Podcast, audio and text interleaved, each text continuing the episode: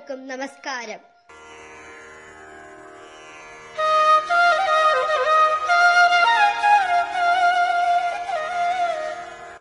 गुरवे सर्वलोकानां भिषजे भवरोगिणां निधये सर्वविद्यानां ദക്ഷിണാമൂർത്തയേ നമ. പ്രപഞ്ചത്തിലെ സർവചരാചരങ്ങൾക്കും ഗുരുഭൂതർക്കും പ്രണാമമർപ്പിച്ചുകൊണ്ട് ജീവോപാസന ക്രിയേഷൻ സമർപ്പിക്കുന്നു സാരാമൃതം.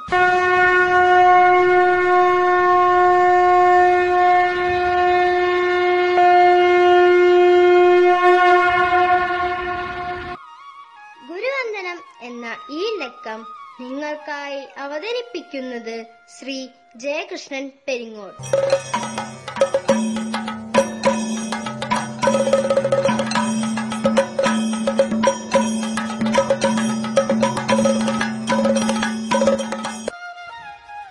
നമസ്കാരം. ഭാരത സംസ്കാരത്തിൽ ഏറ്റവും ഉന്നതമായ സ്ഥാനമാണ് ഗുരു അഥവാ ആചാര്യനുള്ളത്. സനാതന ധർമ്മമനുസരിച്ച് സകല അറിവുകളും കലകളും അനുഷ്ഠാനങ്ങളും തുടങ്ങി ഏതൊരു കാര്യവും വിദ്യാമണ്ണം സ്വായത്തമാക്കുന്നത് ഗുരുമുഖത്തു നിന്നാണ്. അതുപോലെ തന്നെ എല്ലാ കർമ്മങ്ങളിലും ഗുരുവിന്റെ സാന്നിധ്യവും നിർദ്ദേശങ്ങളും ആവശ്യവുമാണ്.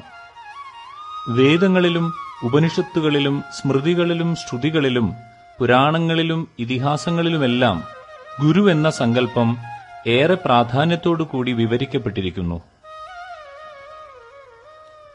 ഗു എന്നും രു എന്നുമുള്ള രണ്ട് അക്ഷരങ്ങളിൽ നിന്നാണ് ഗുരു എന്ന പദത്തിന്റെ ഉത്ഭവം.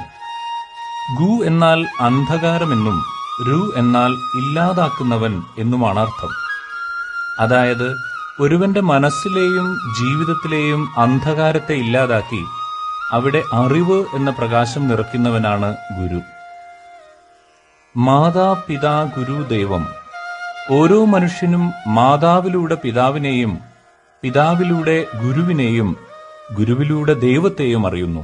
ആചാര്യ ദേവോഭവ എന്ന വാക്യം അർത്ഥമാക്കുന്നതും ആചാര്യൻ ഈശ്വരനാണ് എന്ന് തന്നെയാണ്.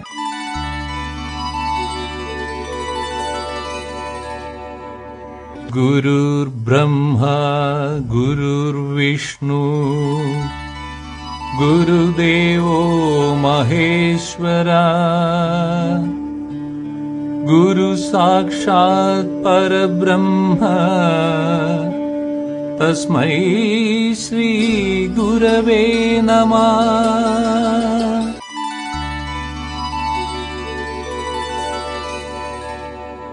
എന്നുവെച്ചാൽ ബ്രഹ്മ വിഷ്ണു ശിവന്മാരായി പ്രപഞ്ചത്തിലെ സൃഷ്ടിസ്ഥിതി സംഹാരമൂർത്തികൾ എന്നുവേണ്ട സാക്ഷാൽ പരബ്രഹ്മം തന്നെയാണ് ഗുരു.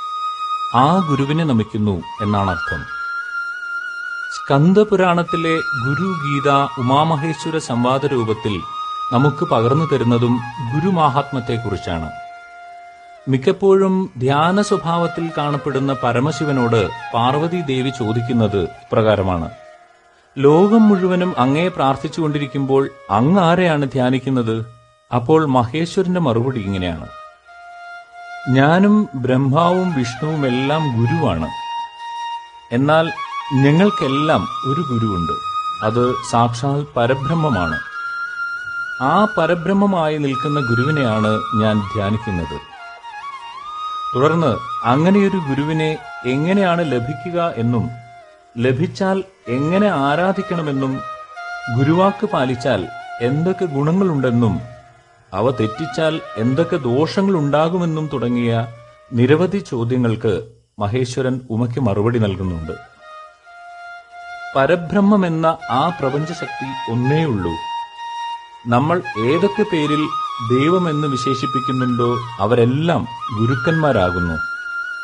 അവരിലൂടെയാണ് നമ്മൾ ഈശ്വരനെ അറിയുന്നതും അനുഭവിക്കുന്നതും.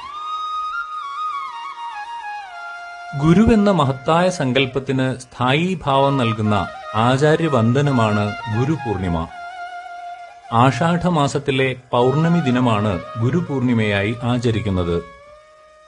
വിശാല ബുദ്ധിയും പുരാണ മുനിശ്രേഷ്ഠനും മഹാവിഷ്ണുവിന്റെ അവതാരവും ലോകഗുരുവുമായിട്ടുള്ള കൃഷ്ണദ്വൈപായനൻ എന്ന വേദവ്യാസർ ജനിച്ചത് ഈ ദിനമാണെന്ന് വിശ്വസിക്കുന്നു.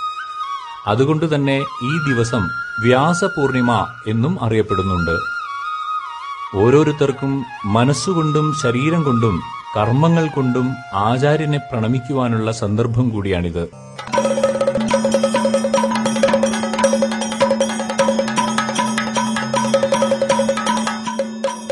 സദാശിവസമാരംഭാം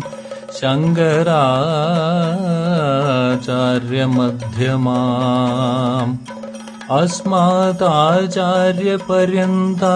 अस्माचार्यपर्यन्ताम् वन्दे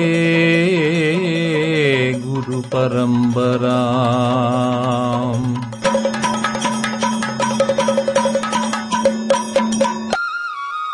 അതായത് സദാശിവനിൽ തുടങ്ങി ശങ്കരാചാര്യരിലൂടെ എന്റെ ആചാര്യൻ വരെയുള്ള ഗുരുപരമ്പര അനശ്വരമായി ഒഴുകുന്നു.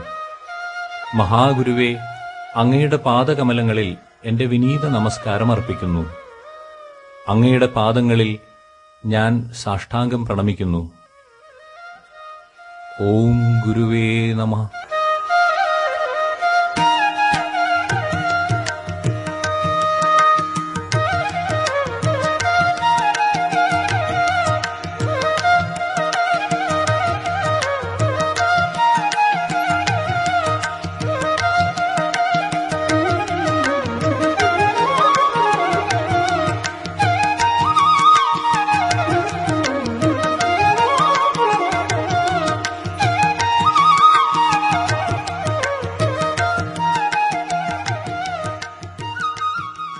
ജീവോപാസന ക്രിയേഷൻസിന്റെ സാരാമൃതം ഏവർക്കും ഇഷ്ടമായല്ലോ.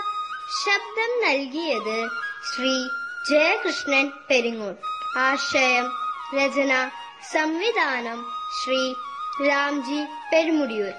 എല്ലാവർക്കും എല്ലാ നന്മകളും നേർന്നുകൊണ്ട് ഞാൻ ആമി ശ്രീമിത്ര. നന്ദി നമസ്കാരം.